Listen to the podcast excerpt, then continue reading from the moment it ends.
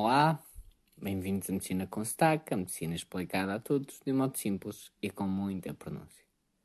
Uh, ando a ler um livro de, dos hospitais da Idade Média até aos tempos de agora, um livro uh, de um autor francês que por acaso tem coisas bonitas como quando começou a anestesia, os cirurgiões uh, eram contra porque achavam que isso ia perder a relação médico-doente. Ora bem, não sei se estão a perceber, mas fazer cirurgias sem anestesia, e isto está lá descrito, era com pessoas a agarrar o doente. Portanto, imaginem o que é fazer uma operação, curar uma hérnia, fazer uma amputação, tudo isto sem qualquer tipo de anestesia. Portanto, isto é tudo menos uma boa relação médico-doente.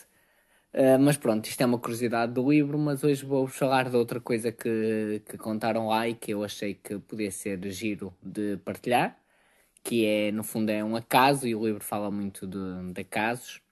Uh, e então é sobre o, o, Viagra e como é que ele foi, vamos chamar assim, descoberto. A Pfizer, que é o laboratório que tem a patente do Viagra, estava a fazer um medicamento que o objetivo era abrir as artérias do coração. O objetivo disto era que as pessoas, por exemplo, não tivessem tanta. que as pessoas que têm doenças nessas artérias não tivessem tanta dor no peito quando estão, por exemplo, a fazer esforço ou assim, porque abria as artérias e assim o sangue passava melhor.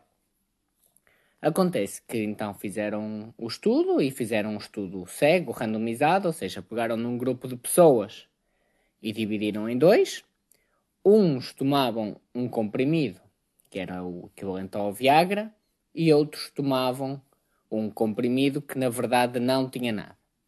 Acontece que iam a meio do estudo e viram logo que não estava a ser eficaz. Portanto, o que acontece é que às vezes, a meio dos estudos, fazem-se assim tipo pontos intermediários para ver se o estudo está a correr bem e neste caso viram que, que não estava, que os resultados não estavam a ser uh, significativos, então pararam estudo. Pararam estudo e pediram às pessoas para devolverem os medicamentos que ainda tinham. E o que é que repararam? Que havia um conjunto de pessoas que não, não queria devolver os medicamentos. Então foram ver os dados e perceberam que as pessoas que não queriam devolver os medicamentos eram pessoas que tinham todas recebido o medicamento, vamos chamar assim, verdadeiro, o Viagra, e não o placebo.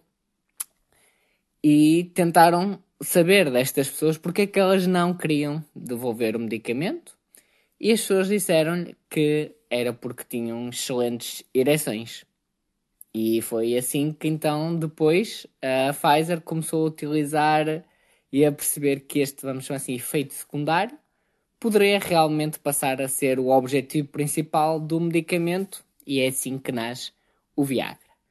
Uma curiosidade que o nome Viagra uh, e uma curiosidade é que o nome Viagra é a junção de vigor com Niagara. Portanto, tentaram ir buscar aqui o vigor da ereção com uma imagem das cataratas de Niagara.